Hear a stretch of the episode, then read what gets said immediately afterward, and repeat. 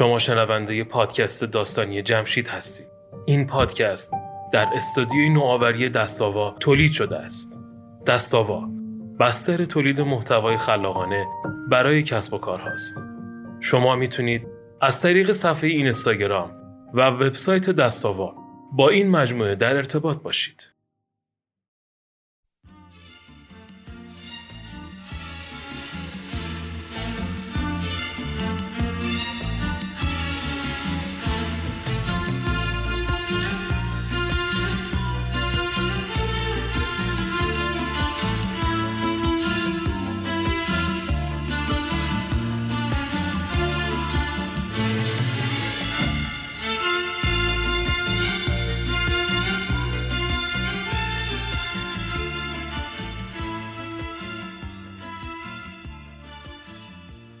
بعد از تحویل بارها به حرم امام رضا علیه السلام رفتم. بعد از ناله و شکایت از این زندگی خودم رو گذاشتم جای گیتی. خب اون نمی‌خواست زن یک راننده کامیون بشه. زوری که نیست. همونجا براش آرزوی خوشبختی کردم و به خدا سپردمش. و از خدا خواستم زندگی من رو هم سر و سامون بده. دیگه کاری تو مشهد نداشتم و باید به بجنورد برمیگشتم.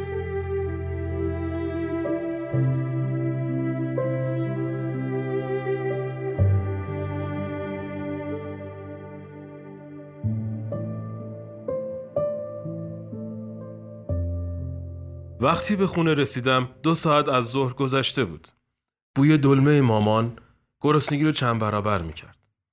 اول از همه یک کیلو نخود کشمشی که گرفته بودم رو به بیبی بی دادم.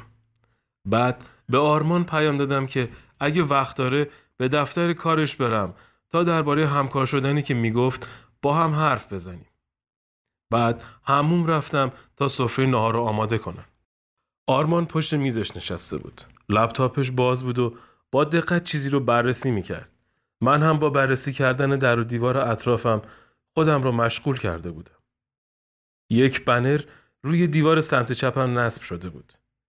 کلمه دستاوا روی بنر بزرگی طراحی شده بود.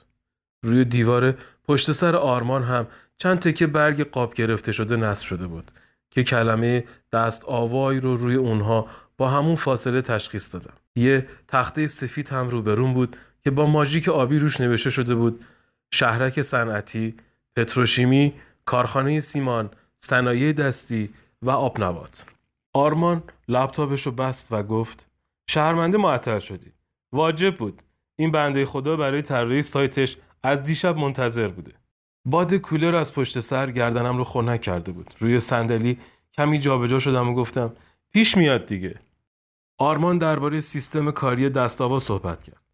از اول خدمت سربازی به فکر راه انداختن چنین کسب و کاری بود و حالا که خدمتش تموم شده همه چیز رو شروع کرده. اون به کسی نیاز داشت که بارهاشو به جاهای مختلف ایران برای یک سال آینده و به کشورهای همسایه ببره. از من خواست تا برای گرفتن مجوزهای لازم اقدام کنم. تا هرچه زودتر این شرکت تازه تأسیس کوچک رو که خیلی زود و خیلی خوب پیشرفت کرد و گسترش بدیم. سرتون رو درد نمیارم. خلاصه جلسه بر این شد که من بیشتر به موضوع فکر کنم و خبرش رو به آرمان بدم. از همون اول از ته دلم راضی به این همکاری بودم. اما مثل همیشه عجله نداشتم و باید بیشتر سبک سنگین می‌کردم. به طرف خونه را افتادم. وقتی به چهارراه هیفته شهریور رسیدم و منتظر قرمز شدن چراغ شدم چشمم به تبلیغات بیلبورد اون طرف خیابون افتاد. تبلیغاتی که باعث شد تصمیم بگیرم تغییری در زندگی خودم به وجود بیارم و آیدم رو تغییر بدم. توی خونه همه نگران حال روحی من بودن. اونها فکر می‌کردن من به خاطر شکست عشقی که داشتم قصه می‌خورم. راستش قصه هم میخوردم. اما خب فایده ای نداره مگه نه؟ به نظرم انسان باید واقعیت رو قبول کنه و با اون کنار بیاد من هرچی بیشتر تلاش می‌کردم که گیتی رو به یاد نیارم نگاه های اونها طوری بود که گیتی رو به یادم می آورد. برای همین تصمیم گرفتم ماجرای کتاب زنی که مرده است رو براشون تعریف کنم. به بیبی بی در حالی که موهای تازه هنا شدهش رو به پهلو ریخته بود و میبافت گفتم یه زنی به اسم مونس می‌خواد با پسری که عاشقشه ازدواج کنه. اما سعیده از توی آشپزخونه داد زد. بلندتر تعریف کن داداش صداش بیاد اینجا. بیبی بی موهاش رو بافت بعد یه کپل لباس رو اتو کرد. سعیده بعد از آوردن سینی چایی جلوی دفتر کتاباش نشست و شروع کرد به خوندن.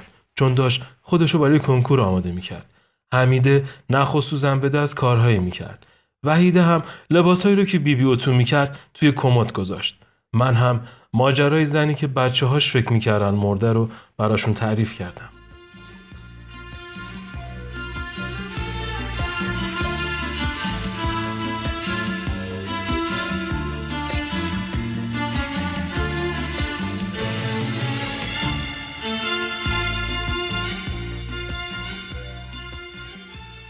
صبح زود مدارکی که توی تبلیغات روی بیلبورد دیده بودم و برداشتم و سوار آژانس شدم. راننده مردی همسن سال پدر خودم بود.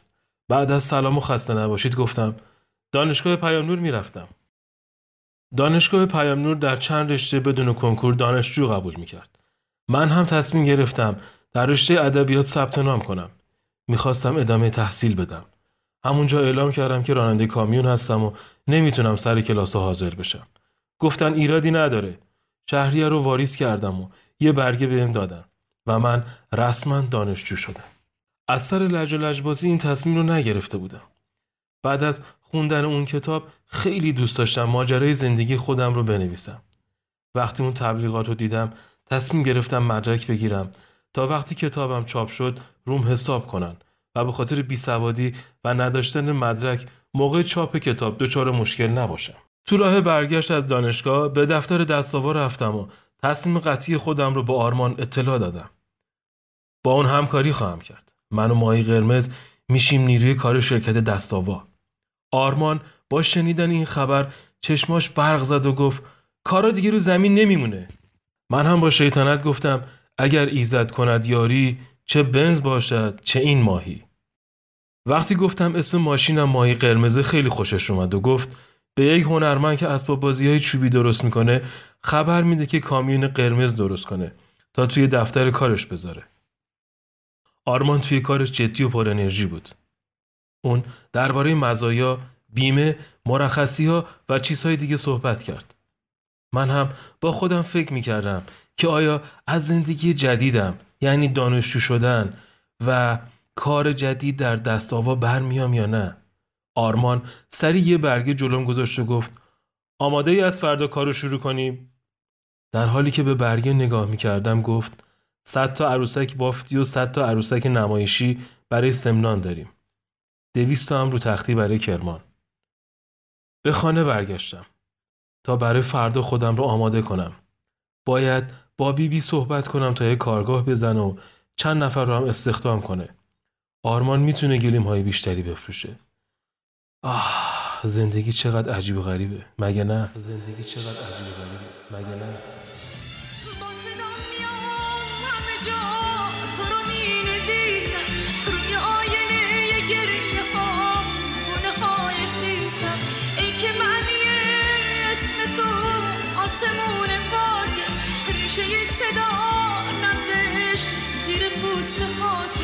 بیا بنویسیم روی خاک رو درخت رو پر پرنده رو ابر بیا بنویسیم روی برگ روی آب توی دفتر موج رو دریا.